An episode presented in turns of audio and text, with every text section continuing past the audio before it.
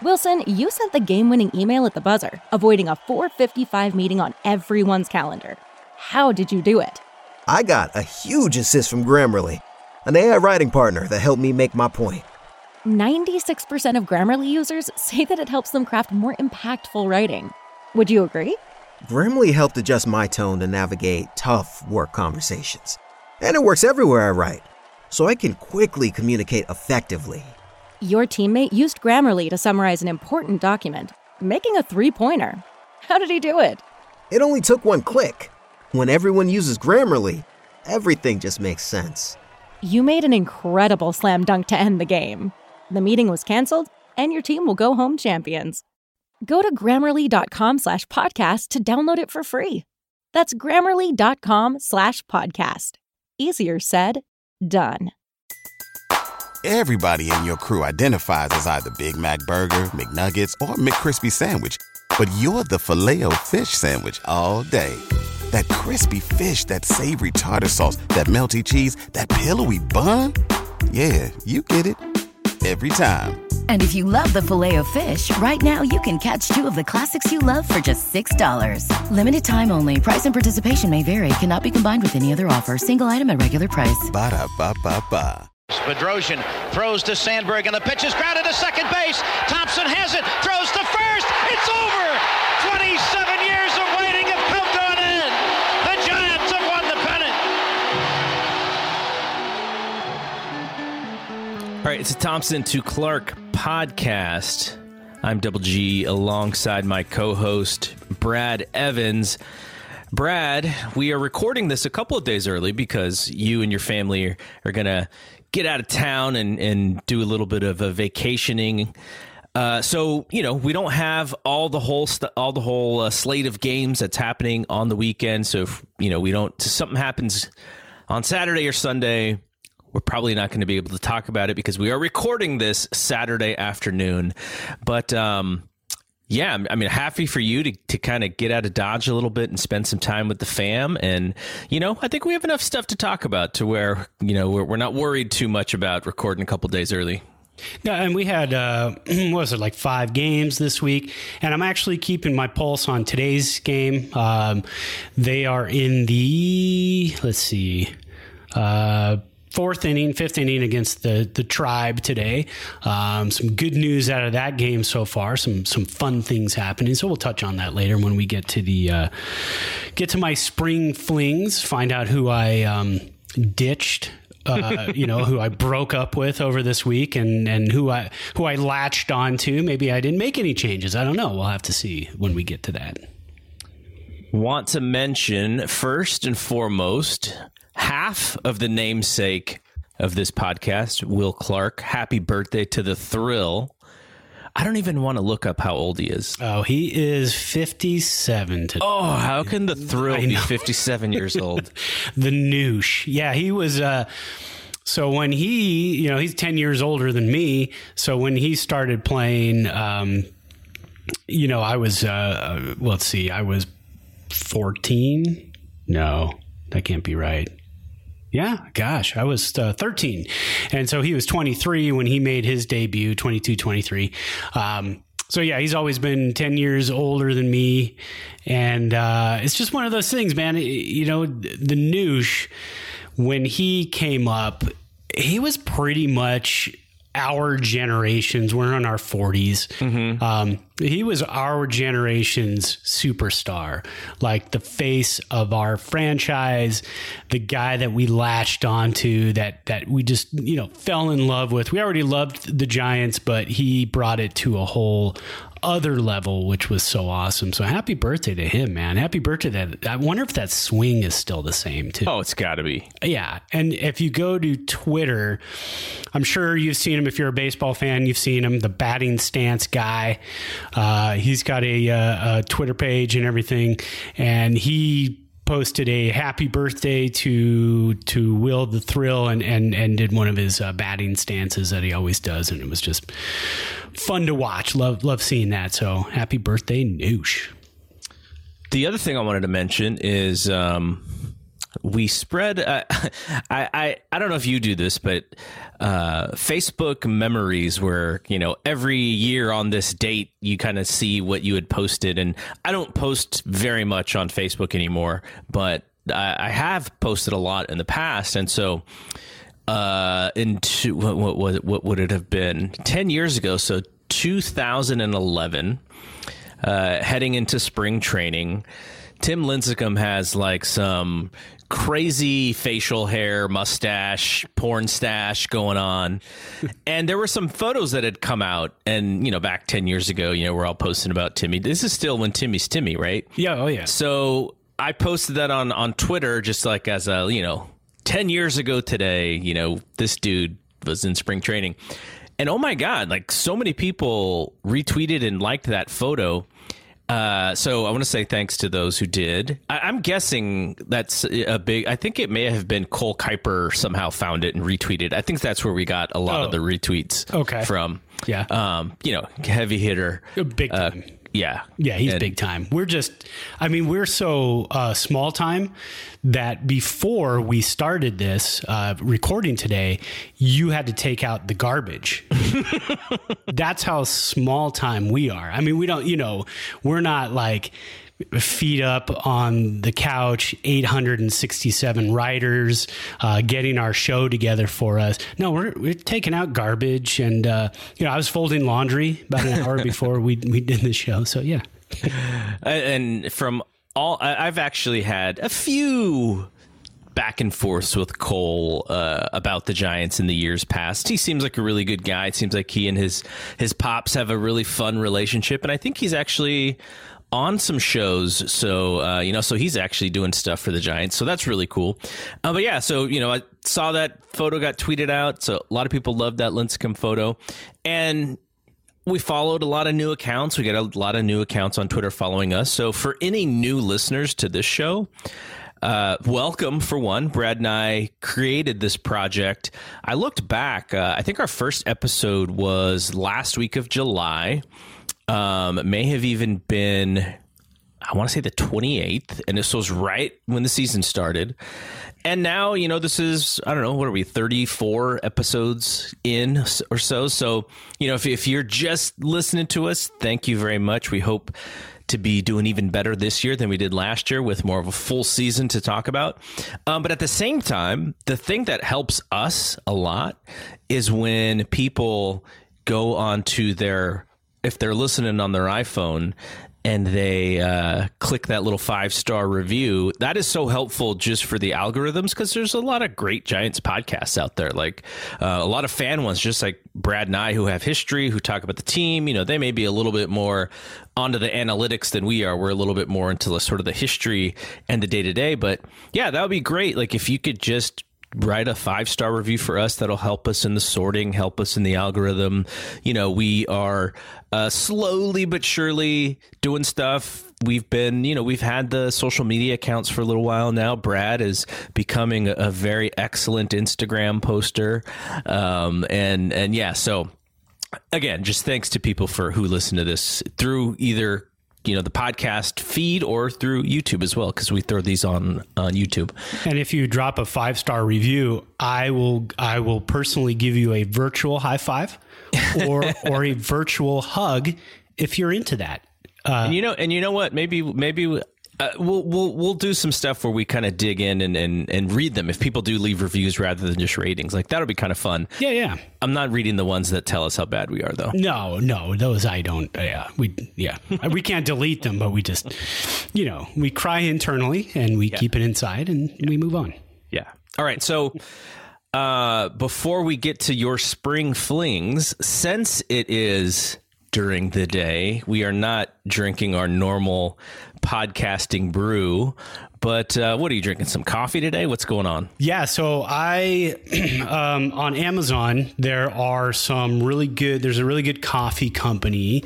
Um, I gotta look it up, but but I make my own um, uh, cold brew, And so I've got one of those like OXO, what's that brand? OXO, whatever you say, however you say it. But they make a lot of like kitchenware and stuff like that. So I bought one of their cold brew makers. It's just, you, you basically, so I hand grind these beans myself with a little hand grinder, a little hand burr grinder. Um, you make like uh, I think it's uh, ten ounces of coffee, and then you pour in forty ounces of cold water, and then you let that kind of steep for about twenty four hours, and then the next day you put a little carafe underneath it, uh, mm. empty it out, throw it in the fridge, and you've got like cold brew concentrate.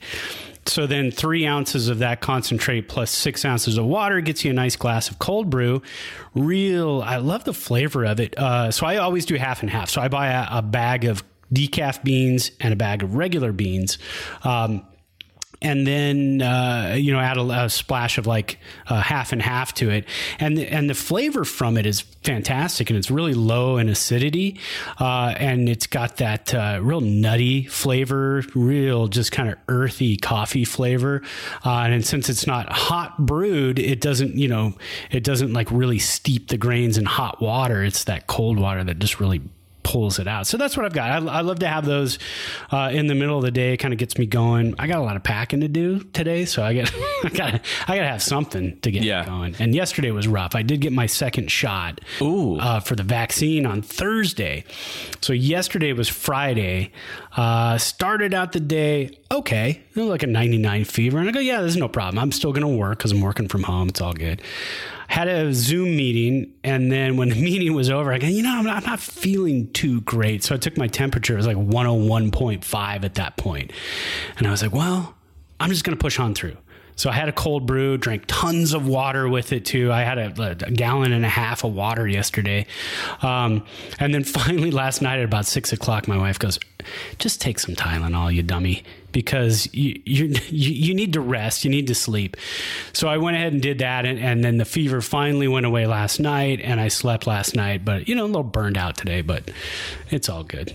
Nothing, nothing a little cold brew can't fix. Who's the coffee maker in the house? That's me. Um, I pretty much like so we have a ninja coffee maker that can do like and so we each really make our own cup because it, it's a single cup one but not mm-hmm. with the um, plastic cups you know mm-hmm. um, uh, what is that brand? Keurig. No, it's not like that. You actually scoop coffee as much as you want into the into the trap and then you can make a single cup a double cup. You can make like a latte and it's got a little frother on the side and all that. But when it comes to so she has like two a day and i can go three. Sometimes i'll sneak in a fourth and not say anything but uh, because that could be a problem if i'm just running around the house and she's like what are you doing calm down so uh, so yeah i think more than anything i'm really the coffee maker when it comes down to it Got it. Got it. So I am the coffee maker as well, but I do it in the evening. Sometimes I do it really late in the evening. And so there's a possibility of forgetting sometimes because um, I go to bed late. My wife goes to bed earlier. She's, you know, she's in, she's probably asleep by 930.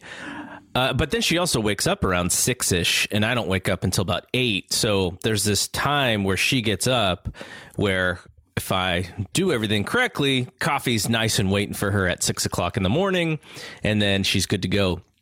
But uh, I'm I'm still trying to figure out the right um, the right amount. Like sometimes, like I get really frustrated if at the end of the day when I'm preparing coffee for the next day, like there's like two or three cups left that we didn't get to, and I'm like, oh, what a waste! You know, we wasted this. Did too much. uh, but then you know, sometimes the, you you don't have enough, and then you can do I make another pot? Like, what's going on here? So, uh, what I'm drinking is I'm drinking uh, what was about half of the half of it is coffee. It was what was left after this morning, and then we also have this Nespresso machine. Hmm.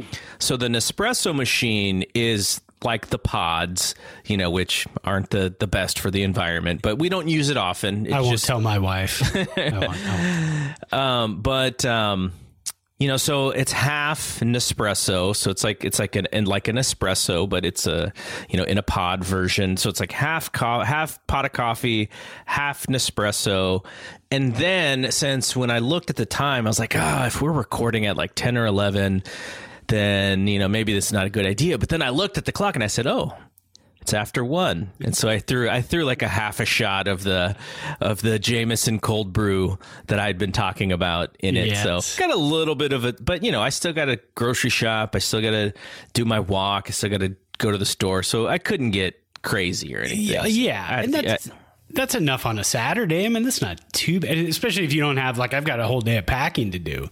So I I can't do that, and uh, and I do have a, a stout, an imperial stout in the fridge for tonight. I haven't had a beer since. You know what? I haven't had a beer since we recorded our last podcast on Monday. I don't Oh, know wow. why. I, I think I just didn't. Oh, that's right. I wrecked my back and I was on uh, Meloxicam, which is a ibuprofen type of thing. So I didn't want to have the beer or anything with it and then, then had my shot and stuff. So I'll have a beer tonight, but I understand that. I like the one o'clock in the afternoon. Well, it's almost two now. You have a little shot of whiskey. Why not? Saturday. Yeah, heck yeah. All right, let's get into the show, get into the stuff that we were here to talk about, uh, which is your spring flings. Now, did you want to go over the ones from last week to this to see who you dropped and who you stuck with? Well, I'm going to hit you with yeah, yeah. So I'm going to kind of run down the list. So last week, uh, my spring flings, the first group of four that I am enamored with, fell in love with. Uh, now remember, it's a week later, right? And when you were in high school, you were in love, right? Yeah, I mean, quote unquote, in love with Yeah, somebody. as, as far as what we knew that meant. yeah, exactly. and but but then a week later, y- you were quote unquote in love with somebody else, and it, it happened. And because that's you know that's how it is. So the spring is like high school. Spring spring baseball is like high school. There's you know seventy five uh, baseball players at this facility for the Giants. I mean, there's many people who are getting many at bats, uh, many regulars who are not getting at bats yet, just because they don't need to right now. Uh, so last week, my four were Jason Vosler, Heliot Ramos. Johnny Cueto and Camilo Doval. So you can go back to last week's podcast, listen to that, and find out why that was. This week, it changed a little bit. I fell out of love. I, I stayed in love with Vosler and I stayed in love with Ramos. And that's hard not to do because they are both fantastic baseball players. Uh, Heliot Ramos, I know so many of so many of us are clamoring uh, eh, for him to to make this 26 man roster out of spring. It's probably not going to happen, but it's in the back of our minds. It's kind of a little bit of a pipe dream. We're saying, please make this happen because this guy's an exciting outfielder. But but with what the Giants did in the offseason, there's no room for him in the outfield right now. You've got Yaz, you've got Dickerson, you've got Dubon. So you've got those three guys. Plus, you've got you know some other guys who are out of options Duggar and you got Slater, Duggar, Slater. Um, LaMonte Wade Jr. can start in the minors. That's no problem. Ruf's Uh, going to do something. Ruff is probably going to be on the roster. He's one that's on the back end of the 26 man, so you you don't know for sure. You've also got Joe McCarthy, who's been tearing it up too. Uh, so there's a lot of options. So do you bring up Heliot Ramos? At the beginning of the season, probably not. You probably see how the roster shakes out. Somebody hurts themselves, they go on the 60 day DL. Um, they're not coming back for five, six months. Uh, well, that that's probably a good time to bring up Ramos, but but also you got to look and say if Ramos comes up, you want him to get the at bats. You don't want him to be the fifth outfield. No, he's so young. Yeah, and so you got to get him the at bats. You've got to get him the experience, and the experience is not sitting in a ballpark with eight thousand people, as we talked about. That's probably what it's going to be to start the season, and sitting on the bench and then coming off to pinch hit and then starting every third or fourth day. That's that's just not going to work. So, but I am still in love with him. This week he went four for eight Uh, he's not playing in today's game, so he bumped up his his batting average from 417 to 450, uh, and he's got three home runs on the spring. Um, so he's he's one that I, I kept on the list. Again, I would love to see him start the season with the Giants, uh, but they're not in that position for that to happen. So Jason Vosler was another one that I kept on my list too.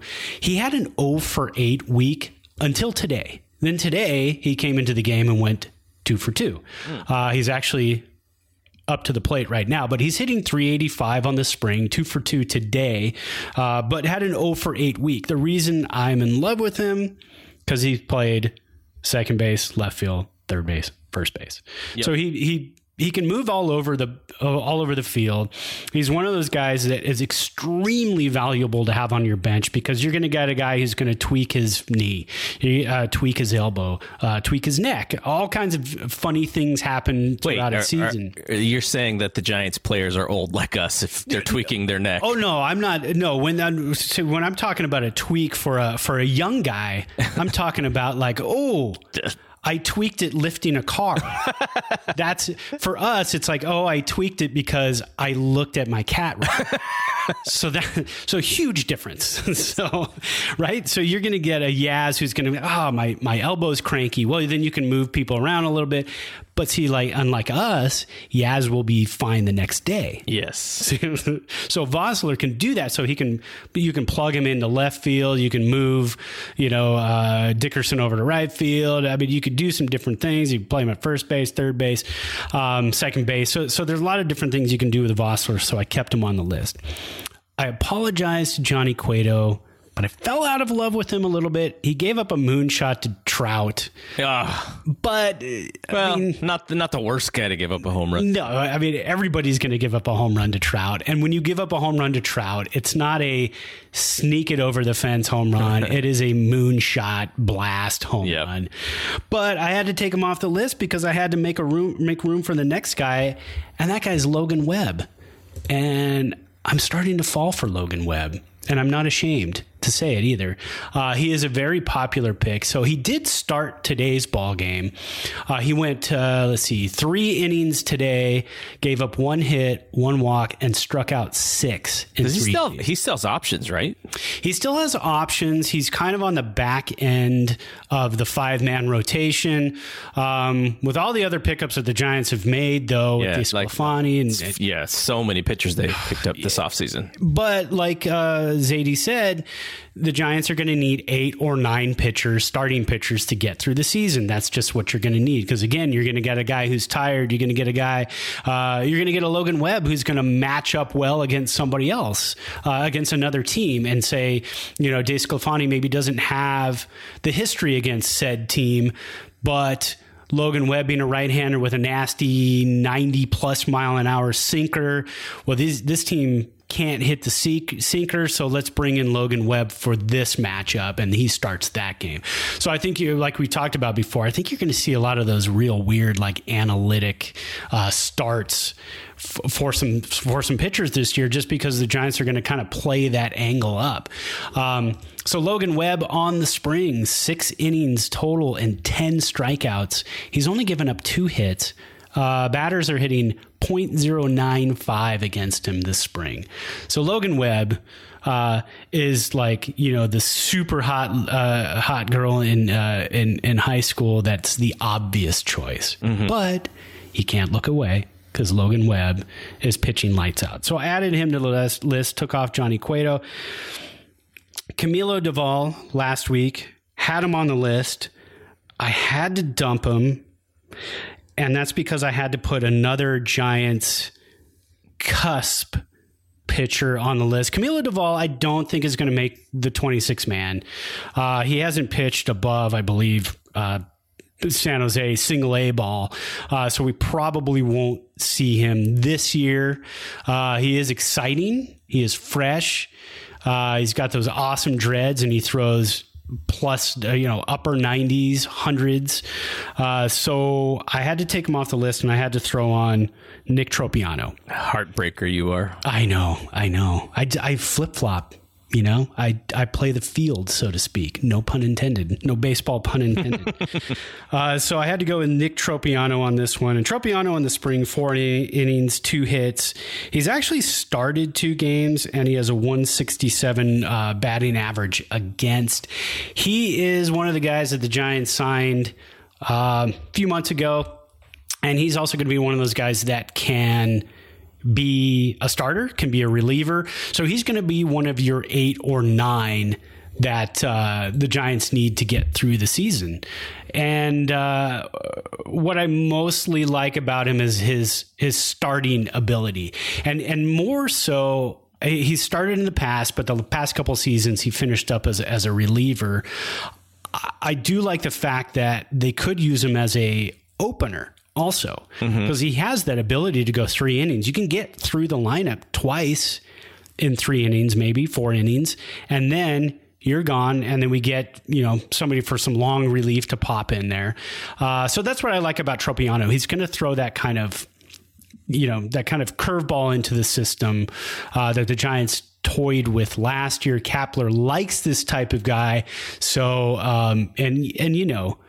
Kapler's yoked so if Kapler likes somebody, you go, well, I, am going to like him too because Kapler likes him. So I want to get on board also. So those are my spring flings for this week. All right. Well, we have a couple, probably a couple more weeks of spring flings before the season starts, but we'll continue following who Brad is falling in and out of love with uh, until the end of spring training. And I, I kind of had to start falling in love with those that are probably going to make the roster because I don't want to get my heart broken. You know, true. I want to I want to see these guys latch on to the club, stay with the club, so we can stay in love and have this be more of a of a spring fling and turn it turn it into a summer romance. You know. Yeah, absolutely. I'm not trying to make this too weird. this is a, this turned into a rom com. Yeah. Okay, so uh, to to kind of end the Giants news piece of this, a couple of Giants players had some wrist injuries. What what's the latest on the wrist injuries?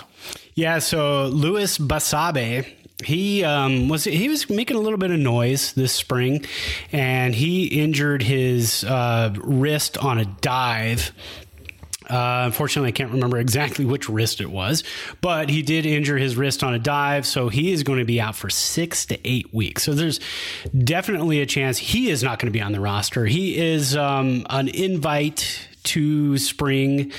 Um, he was on the 40 man, and last year he was actually number 18 on the Giants' top 20 prospect list, but they had to sneak him through waivers, and they did. Uh, they were able to sneak him through, so he was uh, put back uh, into AAA. But he uh, he was making yeah he was making a little bit of noise in the spring and, and on a dive on a nice play he he wrecked his wrist so six to eight weeks so he's out. Uh, Neil Nunez and he's a guy I actually started to put on my list. And then after his performance yesterday, he hurt his wrist. He went from 96 to, to 97 miles an hour. Now he's down to like 91 to 92 yesterday. Uh, walked three batters. So he is hurting. Um, so we don't know how long he's going to be out. Uh, and then Austin Slater came back today, uh, or yesterday, actually. I think he was available. I don't know if he got an at bat yesterday, but Austin Slater, Slater was having some hammy issues. He's one for two today with a bomb and three ribs. And like we talked about, he's going to be one of those guys, a cusp outfielder. Like, what do you do with them? Uh, so they're, they're going to have to get these guys more and more at bats throughout the spring to see exactly what it is that they can do. Uh, all right, so I guess uh, I, I, was trying to figure out where to put this, and this is, you know, w- w- talking about the passing of former players or coaches. Uh, where where do you fit it in a podcast? Do you save it for the end? Do you save it in the beginning? Like, so I'm just gonna I'm gonna throw it in here. Uh, a lot of people who follow the Giants in the mid '80s would remember Roger Craig's kind of like his right hand guy with the pitching staff, Norm Sherry. And he uh, passed away earlier this week. Uh, didn't I mean he had a he had a major league career? wasn't a, you know a, a very memorable player, played in Dodgers organization, Boo, played with the Mets. Uh, and then you know his managerial career, and I think he he actually did manage a little bit, uh, but was also just kind of like you know the right hand man with a bunch of pitching staffs for for some coaches. So people will again people remember him from the Roger Craig teams of '86 through '91, but he just passed away this week. Do you have any other information on uh, Norm Sherry? Yeah, you know what? An interesting fact I was looking at his Wikipedia page this week. Um, you know, I remember, and again, listening to Giants games on the radio because, uh, again, like I've said before, didn't have Giants vision, didn't have cable. So hearing, you know, Norm Sherry's going out to the mound to have a, a meeting with Atlee Hammaker, I mean, uh, like that type of stuff. We knew Norm Sherry uh, got the programs anytime I went to the ball games. Norm Sherry's picture was always in there. I studied those coaching staffs. Such a beloved uh, pitching coach, and like you said, right hand man of Roger Craig. Uh, you know, you you don't have the evolution of the Giants pitching staff from 86 throughout the late 80s into ni- in, you know early 90s you don't have that evolution without having Roger Craig and Norm Sherry. I mean they were on the same page. They they knew exactly what they wanted from their pitchers the split finger fastball how to add that into the repertoire of the pitchers. So, um, you know, rest in peace, Norm Sherry. Interesting fact, he was actually, uh, it says in Wikipedia, through 2018, he was one of nine Jewish managers in Major League Baseball. And one of the other nine is Gabe Kapler. So uh, they're two connected to the Giants, and you can even go further and say another one is Bob Melvin, uh, who used to play for the Giants, is the manager of the uh, Oakland Athletics. I thought that was, that was pretty interesting. I did not know that as a uh, as a stat and fact. Yeah. So, um, yeah, it's uh, just you know whenever somebody, I, I guess the the thing that I start to think about, and this is like a kind of a selfish thing, but when you see people from as Giants fans, we know those names. Go, oh yeah, I remember Norm Sherry, and then you see, you know, those those folks passing away. It's it's pretty sad. So, you know, all regards to his family and, and such.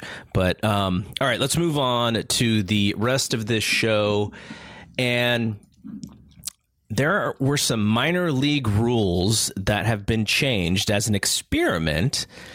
And a lot of a lot of what happens is these things are tried out in the minors and then if they work out the way that they want them to then they get brought up to the majors. Now i liked i will say i liked a lot of these rules. I'll let you explain them and, and sort of talk about the ones i like and and may, maybe not that i dislike. I like i don't think anything is like way off here but uh but yeah why don't you explain what where these rules are being tested and then what the rules are? Because I do think some of them are actually pretty good and I would think that they could get brought up to the big leagues. Yeah, some of them are interesting. Some of them I'm, i look at and I say, "Oh, wow!" So now we're moving into like full on football territory with penalties, and um, you know, do you want to take the penalty or do you want to take the play that happened in the field? Just all kinds of weird stuff uh, that I'm not okay with, and there's some things that I am okay with. Jayson Stark wrote out a really nice uh, article in the Athletic to kind of break all of this down. So I pulled from a lot of that that. So, uh, you know, all, all credit to Jayson Stark on the informational part of all of this. Uh, it, like he mentioned in that article, too, and it's kind of an obvious thing. This is happening. They're implementing some of these rule changes into the minors to say, look, we did an actual case study uh, Major League Baseball can say this when they go to the uh, bargaining table at the end of the season because the CBA is up at the end of 2021 and a new contract has to be hashed out with the players, the Players Association, before the 2022 season. So a lot of these things they can say, look, look, we had real life case studies on some of these rule changes. We want to bring these to you and show you what happened. So going down the list here, let, us go. I'm going to do each one and then Garrett, I'm going to ask you if you if you give it a yay or nay on All this, right. and we'll kind of see how we. I'm in. Yeah. So first one is the anti, kind of an anti-shift rule, the beginning of an anti-shift rule.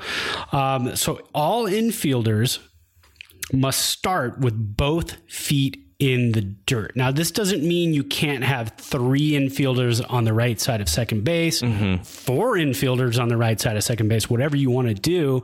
Um, but you can't have four outfielders. So you, so you can't put a buck short, you know, a, a, a softball buck short out in right field to rob a hit from Brandon Belt anymore. You're just not allowed to do that. That's who it affects most on the Giants is Absolutely. the guy the guy who's like 20 feet into right field and Belt hits a scorcher right at him and he gets thrown out.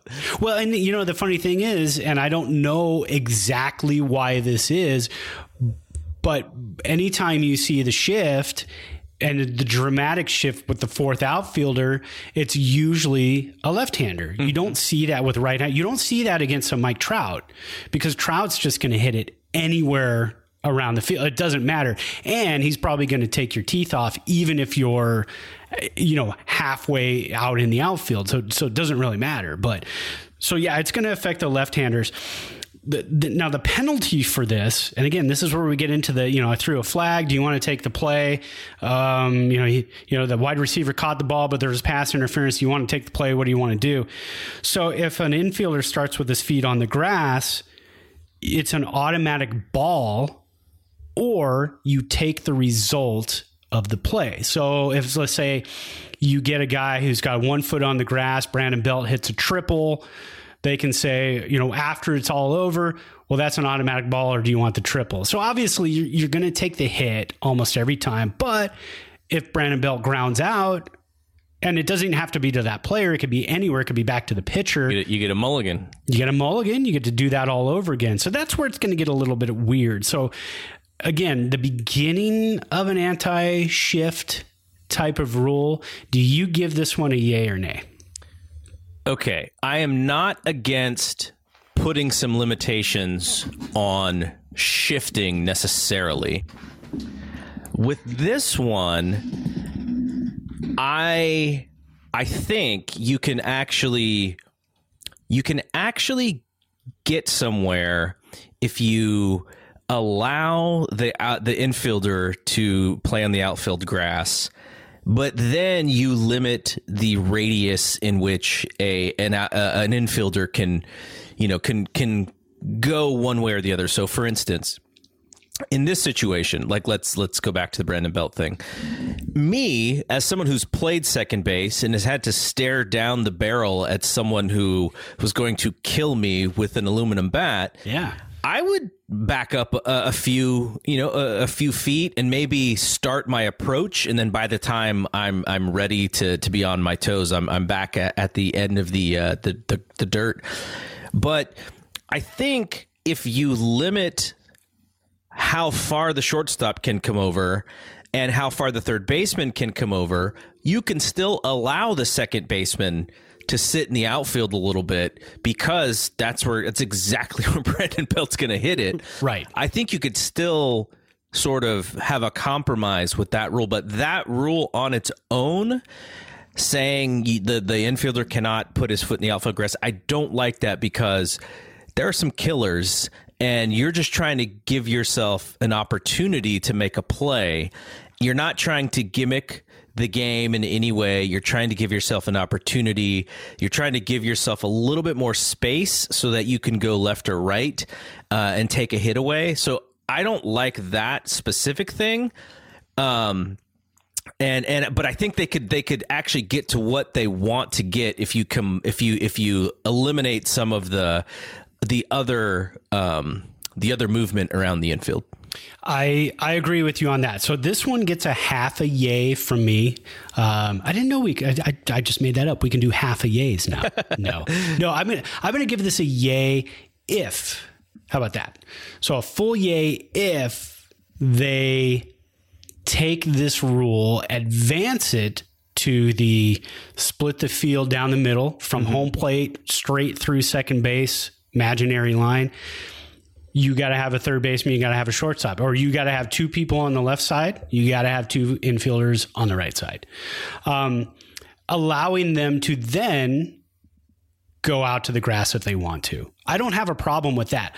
I, I do have a problem, like you said, I have a problem with you've got to stay on the infield dirt. No, the field is the field. I'm you can play anywhere you want for the most part. Yeah. But growing up, it was first base, second base, shortstop, third base. That's it. You can shift around. You can do some little things here and there. You can go play right behind second base if you need to. Uh, you leave a gigantic, a gigantic hole, and you know, growing up again, that was not something you wanted to do. Um, I again, I'm okay, but but let them go out to the grass. So so slowly make this into a okay, two infielders on the left side, two infielders on the right side. But now you can go back into the grass if you want to. I would be okay with that. So this one actually, let me change that. I'm going to go nay on this one, and I'm going to say they started out wrong. Yep. They they needed to start with splitting the infield and saying two on each side. And then if you want to say later on, you can't go out to the grass, which there would be no need for that at that point. So I think they did it backwards. So I'm going nay on this one. You know, the hard part when you think about stuff like this is what what eh, like if, if you and I were coaching a little league team and and the little league team did a shift you would tell the batter like, "Oh, like look what's open." Like, you know, Yeah. you you can slap it towards that side. And in little league, you could probably do that. In high school, you could probably do that.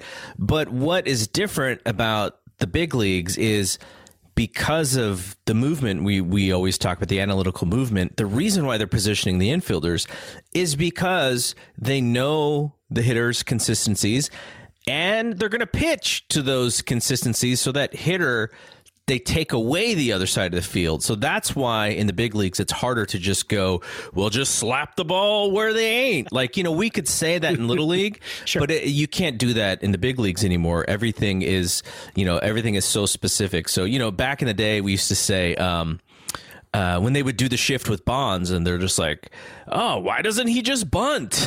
you know, they're like, they, they kind of want him to do that, so that's probably why he doesn't want to bunt. Yeah, they'd much rather he have one base than four bases. Absolutely. So it's not just as easy as saying, you know, hit it to the other side in in the big leagues. Yeah, in high school, yeah, in little league, you can say that, which is probably why they don't do a lot of shifting, um, you know, in, in those places because the pitching is not consistent enough to to know exactly how to, and you don't have the analytics, and so yeah, that's why in the big leagues it's a little bit different.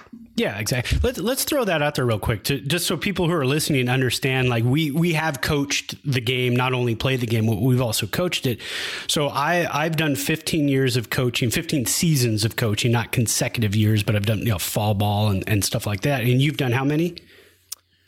Oh, that's a good question. Oh, Um, make you think now. Well, it's okay. So right. I my first assistant coaching year was after I graduated. So I'd have been 19, 19, 20, and I coached uh, high school. Uh, I assistant coached in high school, and then I took some time off, and then I coached my own semi-pro team for a few years, and then when my kids were ready to play ball, uh, that would have been what like another five years. So yeah, you know, I'm I'm double digits definitely. Oh yeah, for sure. And mine was all little league, from anywhere from t-ball up to twelve year olds. You know, the top whatever that is, majors or whatever they call it now. But but yeah, so so when we're talking about you know this type of stuff and techniques and fielding and and positioning and all that, so we, we've seen it and we've taught it.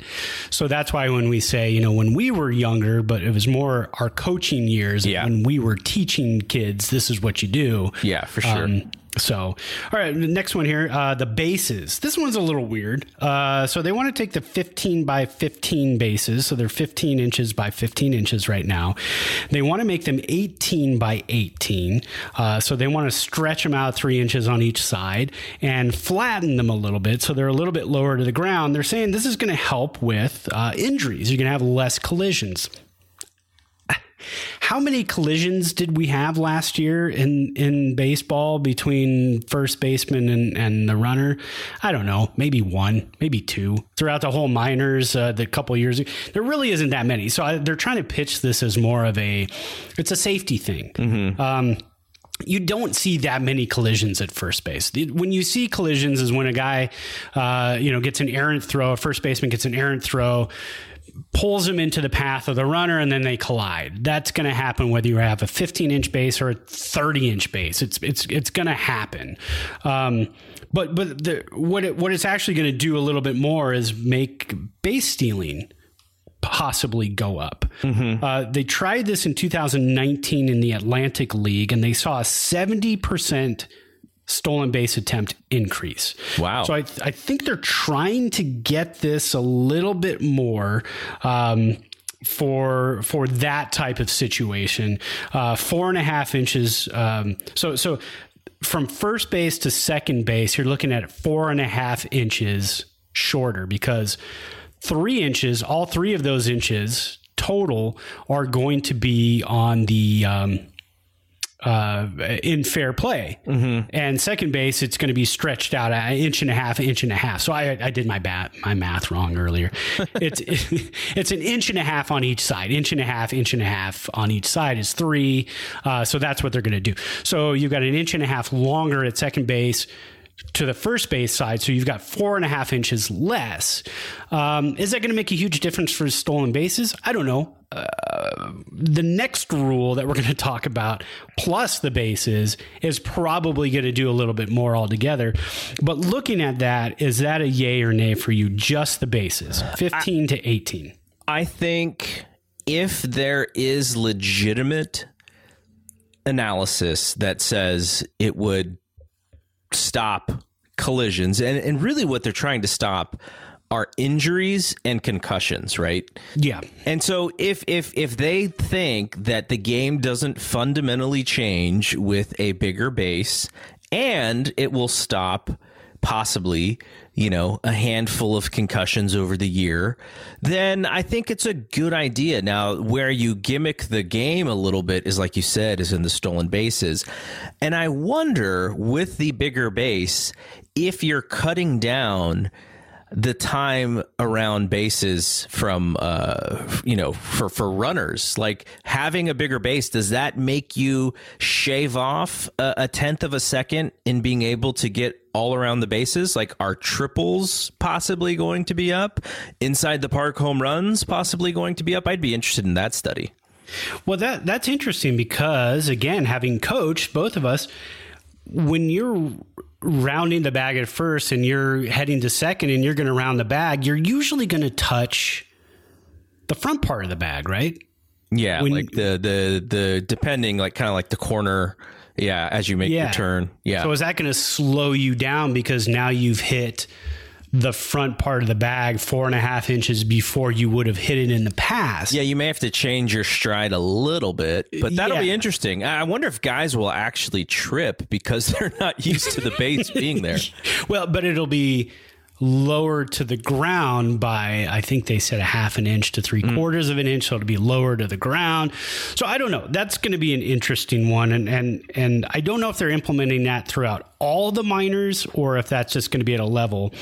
Uh, so so let's let's kind of skip that yay or nay on that one and let, let's add this into it and this is happening at the a ball level the pickoff moves so they're going to try this one at the a ball level and it's kind of a two step thing. So, number one, all pitchers are not allowed or are only allowed to make a pickoff move to first, second, or third if they step off the rubber 1st mm-hmm. So they're eliminating the pick up your leg, especially for left handers, pick up your leg, throw to first. You've got to step off the rubber back behind it because if you step off forward, it's a box. So you got to step off back behind the rubber first to throw over to first, second, or 3rd mm-hmm. So that's the first part of what they're kind of toying with. The second part, I'm just going to tell you right off the bat, I hate it. And the second part, and they're going to try this at the low A level, is two free pickoff moves per batter. And then the third pickoff move that you make the batter or the runner either has to be out or it's a balk.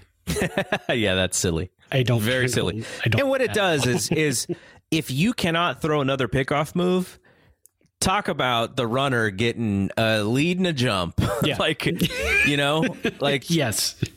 yeah, Yeah, that- he- I mean, that's that's too much. That's too gimmicky for me. Yeah, you can get you can go ahead and get like you know a good twelve feet off the base and uh, do whatever you want to do. At that point, you're going to see more um, pitch outs. Uh, you know, you're going to see like Roger Craig used to pitch out with like two and zero sometimes. I mean, you're going to you're going to see more of that stuff happening. Yeah. Um, yeah, and and so they're also toying with the idea too. So those two free pickoff moves that could just be stepping off the rubber. You step off the rubber and don't make a throw, that is a pickoff move. That counts as one. So if you do that twice, now you're out of them for that current batter. And yeah, that just kind of throws the whole thing. So add that with the bigger bases. Now you're four and a half inches closer to second base. The pitcher has used his two pickoff moves. You've got yourself a stolen base. So stolen base numbers are definitely going to go up in that situation. Well, you know what it is also is that because of analytics, stolen bases are down because yeah. attempting to steal second base unsuccessfully is just a free out. And so they, you know, that they're trying to maybe make the risk a little bit more worth it because a stolen base is an exciting moment in a game, right? Yeah. And you eliminate it because smart teams have said, you know, unless we got Billy Hamilton, it's really not worth it to steal in not, not in not in conventional places where a runner notices uh, you know a pitcher's not paying attention and then he can steal the base easily. But this we're talking about you know Dave Roberts needing to steal second base in the world's you know in the NLC or ALCS against the Yankees because they you know they're trying to come back from 3 games to nothing. Like that you know I don't think teams would actually do that today like they did in 2007 or 4 or whenever that was but that was a moment like that's a really exciting play. That was such a chess match game, in, in, but you don't see that today as much because the teams are much less uh, about the risk when it comes to stealing bases. Of course, unless you have a Billy Hamilton. But look, you know Rickey Henderson when he stole the 130 bases or whatever, he probably still got thrown out 30 times. Oh, you know, yeah. and that's still a great ratio. That's you know 80 percent or whatever. But you know when you had guys stealing 30 bags and then they got thrown out 24 times that generally wasn't really worth it in the long run when you actually put a statistical analysis to it so teams really pulled back on that stuff Yeah, and and uh, it's the timing of the stolen base. You know, was it in the ninth inning? Was it the tying run? Uh, did he make it to second, and then that tied up the game eventually? Um, because I, I pulled up some stats, and last year, uh, the the league as a whole uh, stole 0.49 bases per team per game.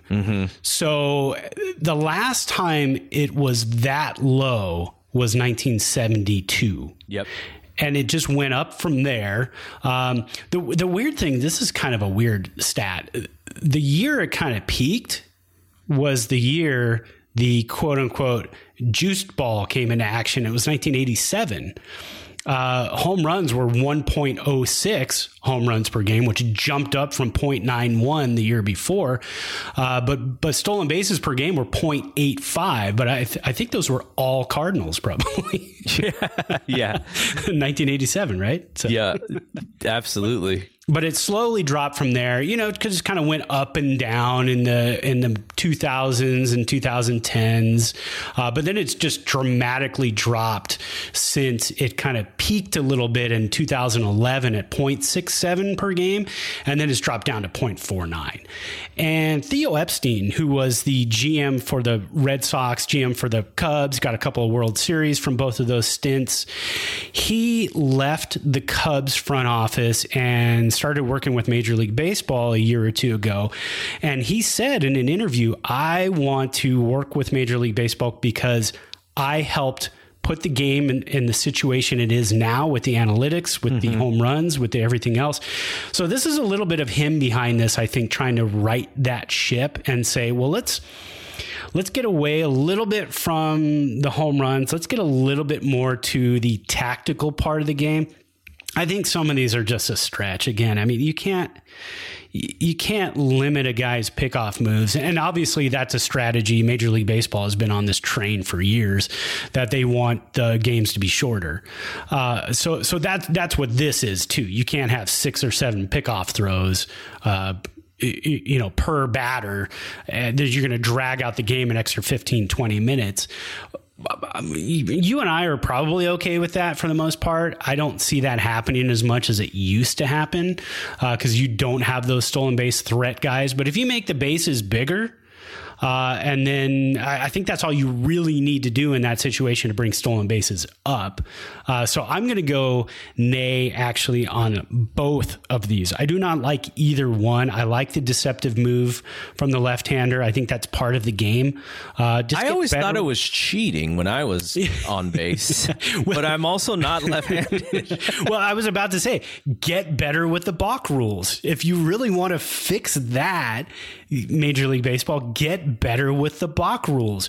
Draw a line in the dirt. Have a have a line be put in the dirt where if you step over that line and make a move to first base, that's a balk. I, I mean, it's really that simple uh, because there's an imaginary line that's in between home plate and first base. And if you step over that line and throw to first base, it's supposed to be a balk. Well, how many times does that get called? It never does. So, um, so that that's what I think needs to happen. They just need to get better with the balk rule. But I'm okay. I think with the bases getting a little bit bigger. So yay on that, nay on any of this pickoff stuff. I don't like it.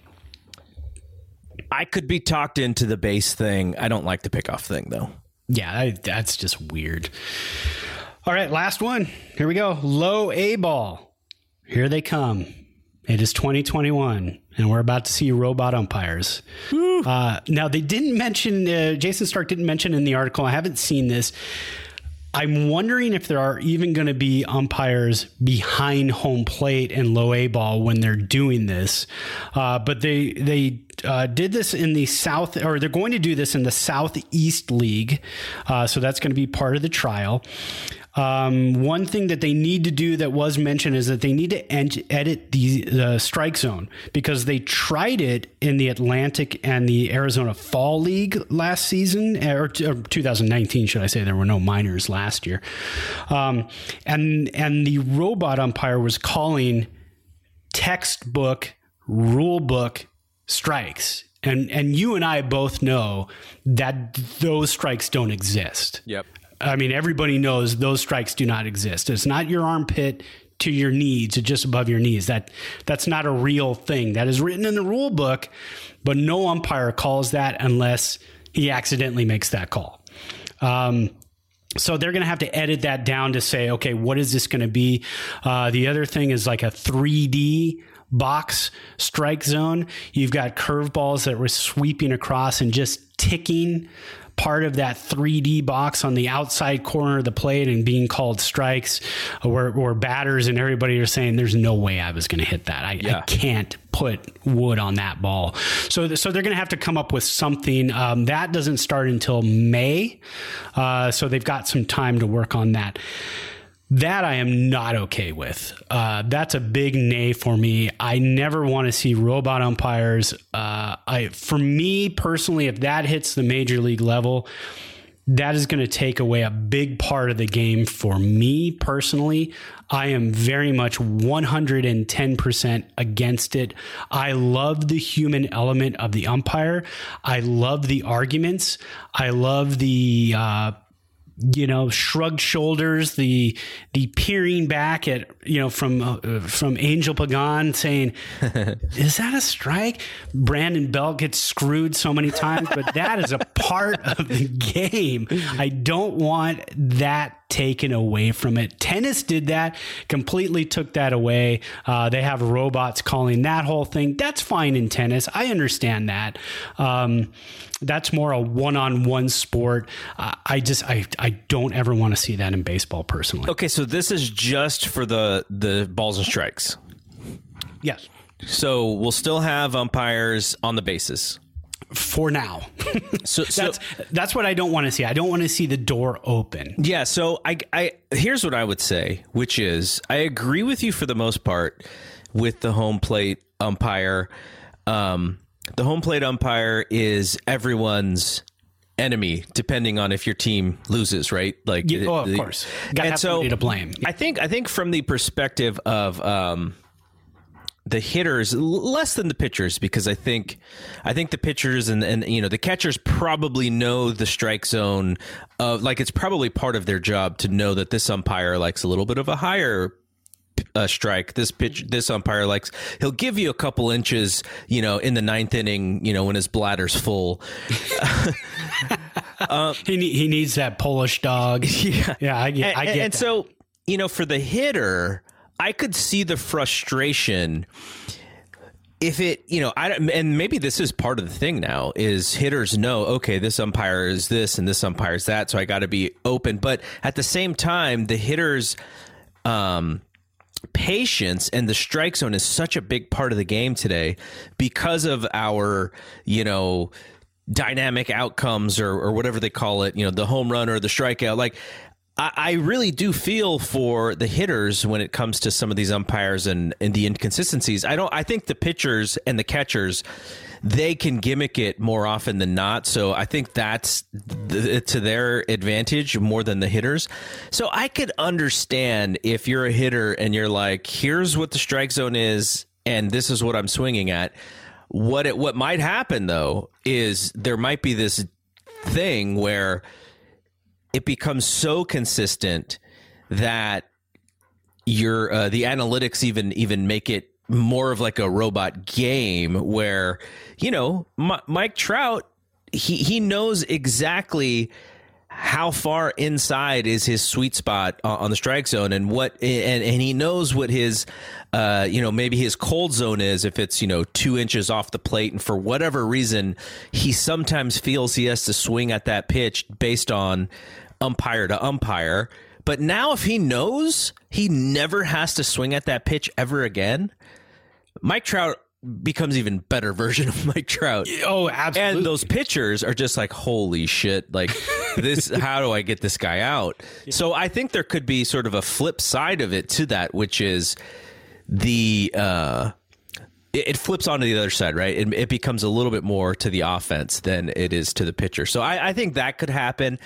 I don't like it either, but I wouldn't mind seeing it tested, you know, tested in uh, in a couple of different places to see what to see if it changes the offense drastically. Because if it doesn't change the offense drastically, and you get a more consistent game, and and the pitchers and the hitters are just overall like less frustrated by inconsistency, I think that could be a positive.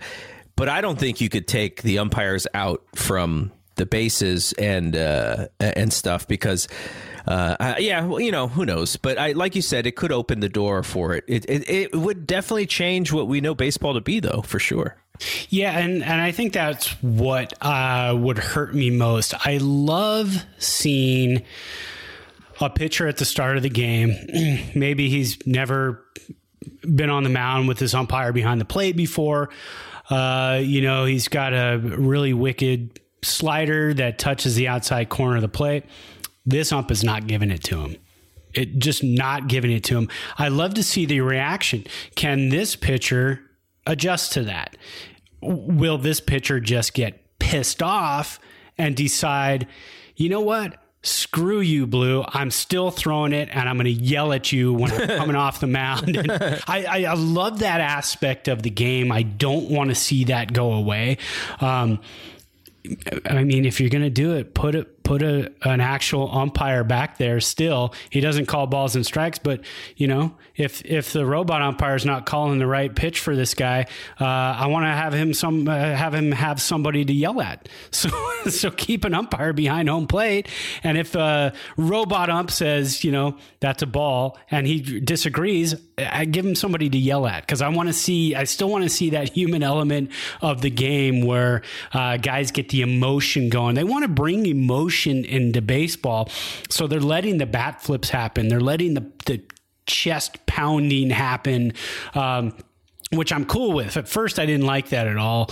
Uh, old school guy. I thought, ah, you're gonna you're showing up the pitcher and this and that. No, let, these are kids, man. They're yeah. they're playing a game, they're having fun. It actually makes baseball cool, which is It- part of the problem. Absolutely, absolutely, and it, it is so fun to watch, and it gets under our skin when it happens to our guys. But then when our guys do it, we're like, yeah, there it is. So, so I'm cool with it. As soon as I started accepting it for players on my team, uh, the Giants, then I was like, yeah, that that's okay. I'm cool with that. So I don't want to see that part of the game go away with the emotional batters, the emotional pitchers. That uh, you know, because it's not it's not a one on one. It's not pitcher versus batter. Um, in a baseball game, it's pitcher versus batter with the umpire as the judge kind of controlling what happens in the courtroom. So it's it's it's fun and I I don't want that to go away. Yeah, and I wonder what brought that on. Are uh, I wonder if they if there is data that shows that the strike zones are just very inconsistent and they're hard to keep consistent because I, I can't remember. Um, was there like a big play or something happened in the World Series or the playoffs that swung a game as to why you would look into this? No, I think it's just been talked about. I think fans have talked about it because, again, you, like you said, you said it earlier when your team gets screwed and it's the umpire that didn't call that final strike and it ends up being ball two, and then the next pitch, the guy hits it out and you lose. Uh, fans have been calling for it for years. I want to see, you know, consistency. I want to see robotic umpires. So this is this is their answer to that.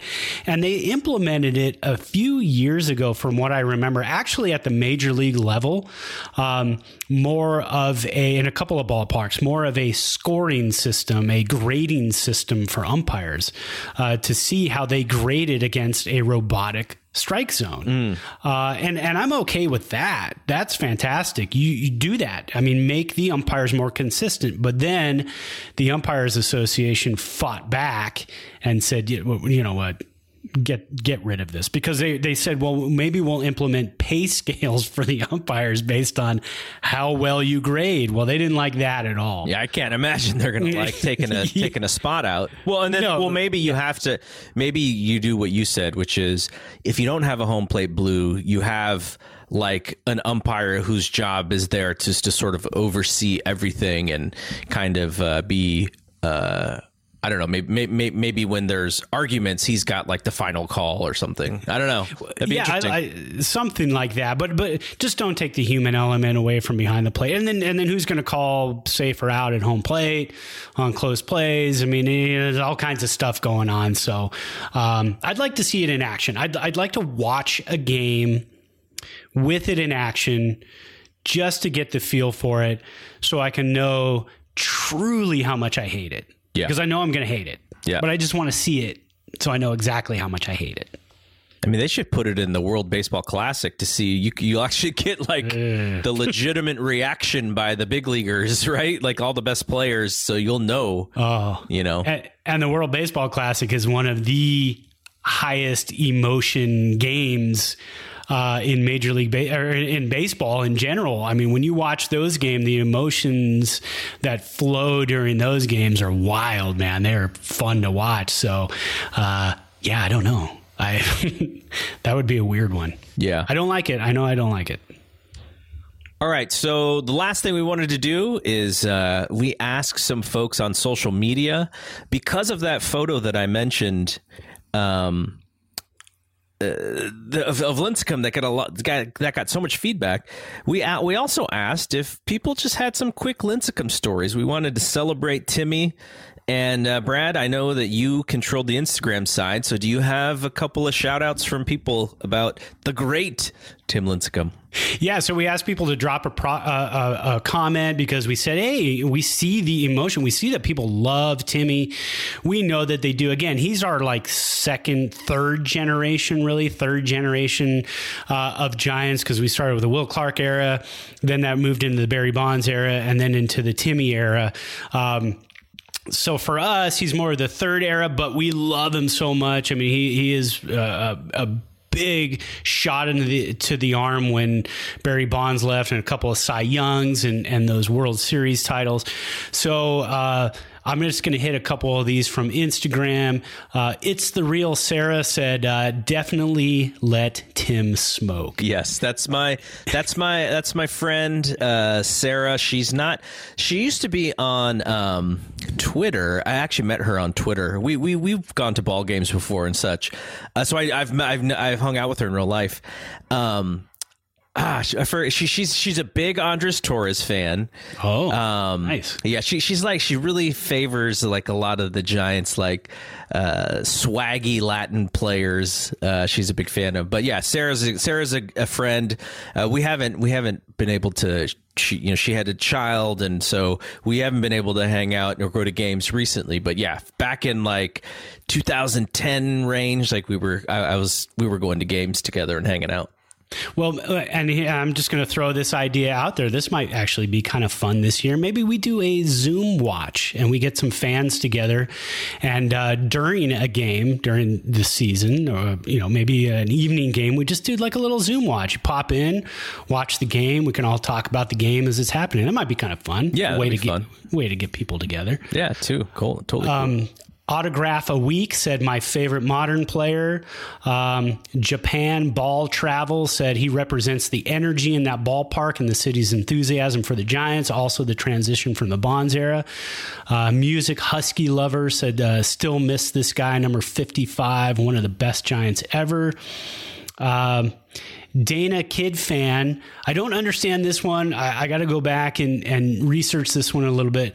But uh, Dana Kid fan said winning brats after he made 13 Ks in one game. I'm so, guessing there was like a bet or something. Yeah, like, that's possible. Or there was a, you know, maybe a local grocery store had a, you know, you can get some brats. Yeah. If, uh, if he strikes out 10 or more that game. That's a good gimmick. I like that gimmick. yeah, that one's good.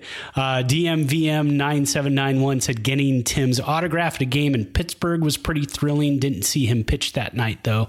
Um, Mem F54, the SI article about Timmy and his dad left me verklempt. Yeah, that's a memorable one. Yeah, that was a great article. I got to go back and see if I can find that one because I read it when it came out, uh, but it was phenomenal. Just the. Um, the dynamics between Timmy and his dad, his dad teaching him how to pitch and that weird wind up and yep. everything. And that was just awesome.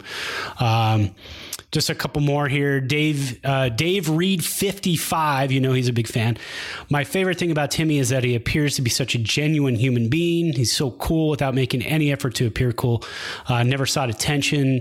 He still doesn't seek attention as far as on field moments. I was in Texas as he pitched a gem in Game Five uh, in 2010 World Series. A painting of him atop the pile celebrating hangs on my wall. Love that guy. Um, that would have been awesome. Be it Game Five against Texas. That was the the clincher and the winner. You know, um, in my office, I have um, I have uh, Michael Jordan hitting game winning shot to win the NBA Finals uh, photo. I have LL Cool J from like 1985 with the with the radio on his shoulder. Yes and I have like uh, Martin and Will from Bad Boys. I was like, I, I wanted one more piece just to kind of fill out the rest of my office. And the one that I wanted was the one that they just mentioned, which is Lincecum on the shoulders after winning the World Series. I want that in like a matted thing. And so I haven't been able to find a good one yet, but if I could find that photo, that's the photo that I want in my office. Well, and also the no hitters, you can get a uh, Timmy Buster hug. Oh, yeah. Maybe get one of those. That'd be awesome. So Lenny Lynn Marie says uh, we took our four year old to the 2010 Phillies playoff game, and she stood up yelling, "Give us a freak show, Timmy!" that's awesome. Nice. Four year old, teach him young, yes. right? Show him the right way. So that's it from Instagram. Some some awesome memories and, and comments on there. We love that stuff. All right, so I have a couple from Twitter, of course. Our buddy Ash Day he says, uh, What a guy Timmy is, the everyman's athlete. I know it's quite common for people to have their index finger out of the glove, but he was the first guy I ever noticed to do it. So I did it too when I put my glove on. Uh, Burrito Man at burrito with walk is his Twitter handle. Now I'm hungry. He says that no no in 2013 that I decided not to drive to San Diego from LA, unfortunately, but watched every single pitch. And you know what's interesting about that no hitter is, and this simply might be. Um, because we're spoiled Giants fans, but I remember I was uh, yeah, me and my kids when Matt Cain was throwing the perfect game. Like once we sort of figured out what was going on, we didn't move from our seat except to go to the restroom and come back directly to our seat because we didn't want to jinx it. And that was such a special moment. But because of who Timmy was and where he was at in his career, you know, later in his career. I pulled for him for that no hitter more than I've pulled for anybody to do anything on a Giants field. I don't know why. I don't know what it is, the relationship with Tim and, and the fans, but it was almost like I want this so badly for him more than he even wants it for himself, you know? Well, and I think it's because he was our savior after the Bonds years. We had a Cy Young Award winner uh, in our lifetime, um, a two time Cy Young Award winner in our lifetime. Then uh, we had the World Series dominance, the playoff dominance from him in 2010, and then the fall off. So then in 2013, to get that no hitter for him, to see him do that and kind of get that one last check that one last box checked mm-hmm. in his career was I, th- I think that's what we all wanted. We wanted to see that. Well, oh, now he added a no hitter. All right, now he is cemented forever in Giants lore. I mean, look what this guy's done in his career. So we can we can say all that. So I think that's that's probably why that night we were like, "Come on, man, you got to get this." Yeah, yeah, absolutely. Uh, all right, before we get out of here, you want to throw out a quick Lincecum memory? Yeah, you know what? I think for me, uh, and again, it's just. Uh, you know, for us, it was Timmy Timmy night. It's it's Timmy night. Timmy pitches today. Happy Timmy Day. Um, all of that going on because we we didn't have much happening for us in 2007, 8, 9. Mm-hmm. So so when Timmy was around, that was it. I mean, we got to watch him go out with that funky delivery, this little guy, number 55, funky delivery, throwing darts, keeping people off balance with that changeup, uh, dropping in that curveball. Uh, I mean, that th- those are my memories of him. Not not so much the dominance in 2010 in the playoffs, but I think it was everything leading up to that um, those Cy Young awards, because uh, we could always say, you know what, we've got this pitcher and he's going to be around with us for a long time. Little do we know. After 2010, it was going to start to kind of go downhill. But that build up to that 2010 Timmy. I think for me, th- that was it. That early Timmy. Those mm-hmm. those are my fondest memories. So I think I've mentioned this story in the air before, and we'll get out of here after this. But you mentioned the first Instagram comment uh, you mentioned from Sarah, and Sarah and I had bought tickets to a game. I think I want to say this was 2010, uh, and it was the. Um, I believe it was the 2002 World Series team reunion. And so they were going to bring all those guys back, and you know Bonds and Kent and all these guys. I think that's what it was. I, I could be off on that year. So it's a day game, and so we're there, and you know, you know, everyone's there, and you kind of see people who you know, and you go hang out, and you go across the street, get a drink, get some food. But it was raining, and so we're trying to figure out like what's going to happen to this game. Are we going to be able to, you know, see the the the reunion. But if not, like Lincecum's pitching, and we want to, you know, we want to see Lincecum. So we're waiting and waiting and waiting. Game keeps getting delayed, keeps getting delayed, keeps getting delayed. And so we're all just across the street, and Sarah at this point has to leave because I think I think she was pet sitting or something, and she had to make sure the animal got back to the people or her own pet, something to do with the pet. And I was like, well, this is not the smartest decision I've ever made on a Sunday, but I'm going to wait this thing out because I want to see Lincecum. And, you know, if I only get to see him for a couple innings, oh well, then I'll just go home. And so game starts, it's late, it's it's uh drizzle it's not drizzling, it's sprinkling pretty much for the whole game. And it's Lincecum against the Braves. Brian McCann hits an early home run off of Lincecum. And so, you know, I was like, oh no, we're not going to get good Lincecum, right? And so uh, then Pablo hits a jack, and then Tim settles down and just throws a great game. Weather sucked. It was cold.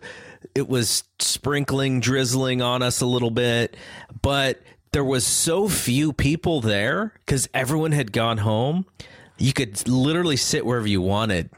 And I ran into at least three or four people who stayed like me, who I knew going all the way back to like high school, and then people who I knew just from like Twitter and social media and stuff. So I always remember that because you know I stuck it out because like ah oh, you don't you know when when do you ever get to see you know you when you ever when you get to see Tim pitch you got to stay and you got to stick with it. And I probably got home at like eleven o'clock and you know on a on a Sunday night and had to go to work on Monday. Again, not the best decision for that, but still memorable game because you know it was Lincecum and, and you just did whatever you you know you could to make sure you got to see him. I remember that. That was a Sunday night ESPN game, right? I think so. And and that's why it went so late.